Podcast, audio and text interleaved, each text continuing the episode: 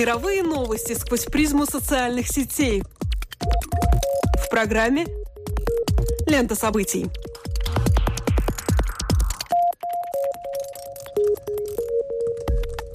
Добрый день, дорогие друзья! Вы слушаете Латвийское радио 4, и меня зовут Алексей Гусев. А меня Роман Шмелев, и в эфире еженедельный дайджест онлайн новостей «Лента событий». Здесь мы бросаем наш субъективный взгляд на происходящее и обсуждаемое в интернете. Социальные сети Facebook, Twitter – все самое интересное и актуальное в течение следующих 15 минут. Довольно предсказуемо на ведущих позициях по обе стороны океана хэштег Valentine's Day. Подготовка ко дню всех влюбленных, поздравления, валентинки и печеньки в форме сердечек заполонили большинство новостных лент. Впрочем, сегодня праздник не только для влюбленных. Nintendo выпускает сразу две новые игры для своей новой приставки, которая способна создавать эффект трехмерного изображения без использования специальных очков. Главная новинка игрового мира недели обсуждается под тегом Nintendo 3DS Day. Ну а в русскоязычном пространстве заметен тег Савченко. Речь идет об украинской летчице Надежде Савченко, которая сейчас находится в заключении в России. Европейский суд по правам человека и другие международные организации призывают немедленно освободить держащую бессрочную голодовку украинку, но российские власти не торопятся. Дискуссии в соцсети проходят на повышенных тонах. Новость недели.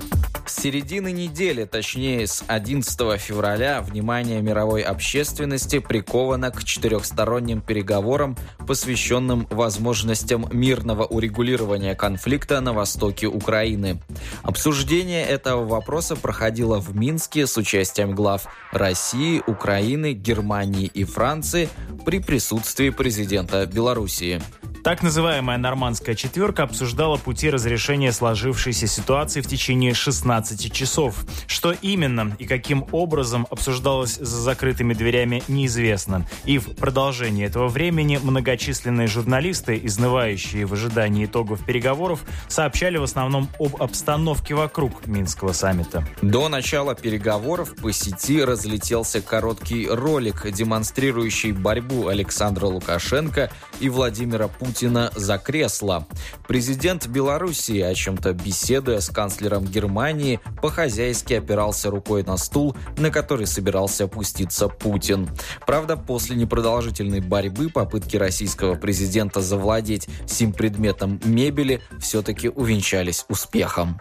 Из 19-секундного ролика, вырезанного из эфира телеканала «Россия», демонстрирующего упомянутый эпизод, был сделан так называемый «куб» – закольцованное видео, под музыку из советского мультфильма. Возможно, некоторые увидели в нем метафору дальнейших сложных переговоров, где каждая из участвующих сторон не была готова идти ни на малейшие уступки. Может быть, в этом нелепом и, надо признать, довольно конфузном фрагменте выражался весь гротескный комизм ситуации, за общей дипломатической приветливостью которой скрываются судьбы людей, находящихся на территории, где идут реальные военные действия. В общей накаленности и полной изолированности от информации журналисты делились в социальных сетях фотографиями своих изнуренных коллег и недоумением по поводу физических способностей Путина, Порошенко, Меркель и Оланда так долго искать решение проблемы. По сообщению информационного портала РИА Новости, одну из журналисток даже госпитализировали на скорой помощи. Как пишет в своем твиттере автор портала Слон.ру Александр Баунов, 14 часов переговоров подряд. Подтвердилась версия, что миром правят инопланетные ящеры в биоскафандрах, имитирующих человеческую наружность. Не обошлось и без инцидентов. Между корреспонденткой украинского телеканала 1 плюс 1 Ольгой Кошеленко и корреспондентом телеканала Life News, представившегося Сашей, видимо, произошла перепалка. В итоге взвинченный Саша в прямом смысле слова облаял свою украинскую коллегу. С видео, запечатлевшим конфликт, выложенным на YouTube, уже ознакомилось более 200 тысяч пользователей. Следует напомнить, что представителям канала Life News с апреля прошлого года запретили запретили находиться на территории Украины. Причину выдворения российских журналистов служба безопасности Украины объяснила тем, что они распространяли предвзятую информацию. Среди прочего, пользователи интернета поупражнялись в лубочном жанре выдумывания остроумных подписей под фотографии, изображающие сидящих за столом переговоров лидеров нормандской четверки. Все эти малозначительные на общем фоне исторического события образцы виртуального фольклора довольно красноречиво свидетельствуют об общественной напряженности, царившей вокруг переговоров. Как мне кажется, публика таким образом старалась компенсировать отсутствие малейших сведений о том, в каком направлении движется судьбоносное для мира обсуждение. Мировые СМИ довольно осторожно комментируют итоги Минского саммита. Хрупкий мир возможен, но перспективы по-прежнему остаются туманными. Пытаясь анализировать мнение простых читателей англоязычных информационных порталов, мы не встретим единой оценки. Тем не менее, в общем многоголосии можно попытаться выявить мнение рядовых интернет-пользователей. Под аналитической статьей по итогам минских переговоров, опубликованным на сайте газеты New York Times, мы найдем следующие показательные мнения, которые получили несколько десятков лайков. Вот, например, пользователь R36 пишет. Представить, что Путин решится захватить Польшу, Литву или даже Киев, невозможно. Несмотря на то, что он ведет себя довольно агрессивно, он не станет вступать в войну со странами НАТО. А вот Порошенко, по-моему, очень бы хотел втянуть в войну Меркель или Обаму. Жаль, что Нью-Йорк Таймс отказывается замечать, насколько грубо себя ведет Порошенко по отношению к бунтовщикам. Конфликт превратился в войну в тот момент, когда Порошенко решил прибегнуть к силовым методам против бунтовщиков, которых сам называет бандитами. Запад должен призвать его успокоиться, пока он всех нас не втянул в мировую войну. Конец цитаты. На сайте газеты могут публиковаться только зарегистрированные пользователи с указанием своего географического положения, на основании чего можно сделать вывод, что рассматриваемые мнения принадлежат в основном американцам. И многие из них признают обоснованную заинтересованность России в решении конфликта с учетом своих интересов. Заметная часть аудитории полагает, что решительное вмешательство США все же необходимо. Цитирую, «Путин не прекратит поддерживать сепаратистов, если его не запугать. Мы должны вооружить избранное правительство Украины. НАТО следует крепко стоять на страже демократии и прав человека», считает пользователь Джои Йокко из Нью-Йорка. Прозвучали и довольно комичные предложения, например, идея о том, что Украине нужно превратиться в нейтральную зону, став второй Швейцарией, для чего, по мнению одного из комментаторов, украинскому правительству необходимо пригласить швейцарских экспертов, которые смогли бы репродуцировать швейцарскую модель на украинской почве. Российский интернет оценивает принятые договоренности в целом положительно. Один из читателей интернет-версии газеты «Ведомости» под ником Алекс Цермунд пишет «Для Украины любой, сколь угодно хамский мир лучше продолжения войны. Для Путина, положение которого доминирующее по формальным критериям, а на практике в двух шагах от пропасти, что мало кто понимает отчетливо, продолжение войны, с одной стороны, не имеет никаких плюсов, с другой несет катастрофические риски. Единственное, чем ему полезна война, с пропагандистской точки зрения. Конец цитаты. Напомним, что по итогам Минских соглашений сепаратисты и армия Украины должны прекратить огонь в полночь 15 февраля. После этого стороны начнут отвод тяжелого вооружения таким образом, чтобы зона безопасности составляла от 50 до 140 километров. Кроме того, в Луганской и Донецкой областях на территориях, контролируемых сепаратистами, должны состояться местные выборы. Однако уже после переговоров канцлер Германии Ангела Меркель на саммите в Брюсселе подтвердила, что принятые Евросоюзом антироссийские санкции вступят в силу, как и планировалось 16 февраля. Новые санкции ЕС в отношении 19 физических и 9 юридических лиц, в том числе из России, были приняты в понедельник. Меркель не исключила, что в отношении России могут последовать и другие санкции, если реализация новых минских договоренностей пойдет плохо. Цифра недели. Сегодня исполняется 10 лет видеосервису YouTube. Ведь именно 14 февраля 2005 года трое юных американцев зарегистрировали адрес интернет-страницы www.youtube.com. Первым видео, загруженным на портал, оказался на сегодняшний день уже легендарный ролик протяженностью 18 секунд. На нем один из трех основателей сайта, Джавед Карим, делится своими наблюдениями, стоя возле вольера со слоном. Называется видео «Me at the Zoo» или «Я в зоопарке». Сначала YouTube задумывался как портал для обмена видео в кругу друзей. И следует сказать, что за 10 лет он проделал огромный путь. На самом деле сайт стал известным и популярным в очень короткие сроки. Уже в 2006 году электронный гигант Google приобретает сервис, выложив за него 1 миллиард 650 миллионов долларов. В отличие, например, от MySpace, переход сайта из рук основателя в собственность другой компании не сказался на темпах роста YouTube.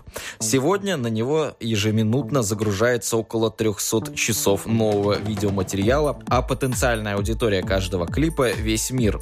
Так, самое успешное на нынешний день видео Gangnam Style корейского исполнителя Сая было просмотрено более 2 миллиардов раз. Самой популярной видеоплатформой YouTube стал не в последнюю последнюю очередь благодаря системе видеоканалов, позволяющей создавать личное пространство на портале и агитировать подписываться на выпускаемые обновления. Номером один на сервисе на данный момент является канал шведского видеоблогера PewDiePie, на котором собралось уже 35 миллионов подписчиков. Сейчас, оглядываясь назад и подводя итоги, можно с уверенностью сказать, что сервис радикально изменил досуг и времяпровождение почти каждого. Смотреть видео по интернету интернету без предварительной загрузки оказалось удобнее, а содержание, которое предлагается на сервисе, куда разнообразнее, чем ассортимент, доступный на телевидении. В итоге, то, что начиналось энтузиастами, делающими что-то на коленке и снимающими это на вебку, продолжилось уже вполне профессиональными командами с не менее профессиональным оборудованием. Ведь, как выяснилось, на просмотрах, если их достаточное количество, можно заработать неплохие деньги. Партнерская программа YouTube стала чуть ли не воплощением мечты многих школьников, не хотевших искать нормальную работу и желавших прославиться. На деле, правда, видеоблогинг оказался той же работой, требующей, кстати, усидчивости и постоянства. И, конечно, далеко не все энтузиасты этого дела смогли пробиться к массовой аудитории. Одновременно здесь нельзя не упомянуть о терабайтах содержания с нулевым качеством, сетевом мусоре, который ежедневно производится и копится на бездонных серверах видеохостинга. Мы живем в то время, когда возможность высказаться имеет каждый, но обратит ли на это кто-либо внимание – вопрос открытый. Фактически YouTube – это один из наиболее ярких примеров, который здесь и сейчас показывает, как перенасыщено информационное пространство. В таких условиях, кстати, далеко не обязательно, что следят за самыми умными, талантливыми и интересными. Куда важнее умение выделиться, четко обозначить свою целевую аудиторию и правильно построить с ней свое общение. В любом случае, на данный момент основная аудитория сервиса – это все же люди сравнительно молодые, поэтому ведущую роль из многообразия жанров в таких условиях играют развлекательные шоу и обзоры, бьюти-блоги и отдельной категории следует выделить летсплеи. Это такой особый жанр видео, где блогер записывает прохождение той или иной компьютерной игры или просто отдельные игровые моменты собственными комментариями. Такие материалы не нуждаются в дополнительном монтаже, поэтому многие умудряются ежедневно выкладывать многочасовые ролики в сеть. Кстати, упомянутый выше PewDiePie, являющийся одной из самых ярких звезд YouTube, также работает в этом жанре. То есть довольно сырой и спорный по качеству продукт оказывается одним из самых популярных и востребованных. Надо сказать, что из-за роста числа летсплеев в геометрической прогрессии YouTube даже должен был уменьшить отчисления за рекламу, показываемую в роликах. Впрочем, точно сказать, сколько зарабатывает тот или иной блогер довольно затруднительно. Не отрицая огромный выбор и удобство для пользователя, которые несет себе сервис, нельзя не упомянуть, что некоторые вещи со временем там изменились явно к худшему худшему. Во-первых, это, конечно, цензура правообладателей. Даже за использование небольшого отрывка из песни, права на которую держит крупная записывающая компания, целое видео могут удалить с сайта.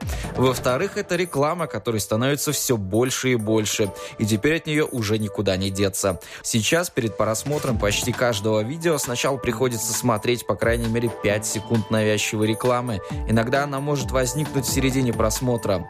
Так что ситуация на сервисе уже почти ничем не отличается от того, что есть на телевидении, где рекламные сообщения также не перемотать. И мне представляется, что если Google продолжит в том же духе, то доминированию YouTube на рынке может прийти конец.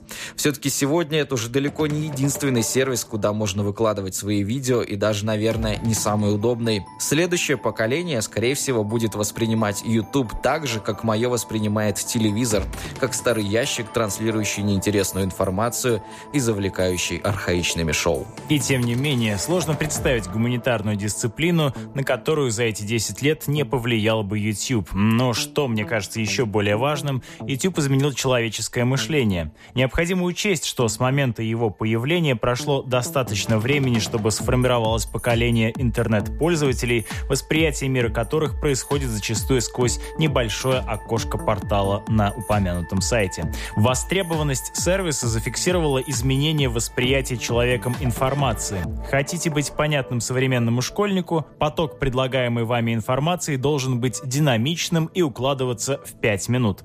Подрастающему поколению сложно воспринимать линейный вербальный текст и долго концентрировать свое внимание. В этой особенности кроется вызов современному образованию. И еще одна важная черта. YouTube выполняет мнемоническую функцию, превратившись в необъятную вавилонскую библиотеку. Изменилось отношение и к хранению информации. Если раньше вещью хотелось обладать, будь то видеокассета с любимым фильмом или диск песен, то сейчас совершенно не обязательно захламлять пространство жесткого диска всей той информации, доступ к которой почти не ограничен географически и доступен в считанные секунды. С другой стороны, в Вавилонской библиотеке возрастает ценность не столько самого хранящегося в ней материала, сколько библиотекаря, проводника, который укажет вам тропинку к ценному для вас артефакту. Если интернет, по утверждению постмодернистов, является текстом, который никогда не будет прочитан, то YouTube, по аналогии, представляет собой пестрый видеоассамбляж, который никогда никем не будет просмотрен целиком. Видео недели. В продолжении прошлой темы мы хотим обратить ваше внимание на видео, которое появилось на сервисе YouTube позавчера. На нем китайский хор исполняет бодрую, по всей видимости, патриотичную и настраивающую на рабочий лад песню. Неожиданной деталью оказывается то, что композиция посвящена интернету. На новогоднем концерте Пекинской интернет-ассоциации хор исполнил неофициальный гимн интернету, написанный по заказу администрации по киберпространству цензурного ведомства Китая. Песня стала самым ярким элементом концерта, но почему-то записи с ней, загружавшиеся в сеть, удалялись с китайских сайтов. Теперь же китайцы вряд ли смогут ее удалить. К тому же у видео появились английские субтитры, и все мы можем насладиться его текстом. В песне поется о работе администрации. Цитирую. «Преданно присматриваем за интернетом каждый день.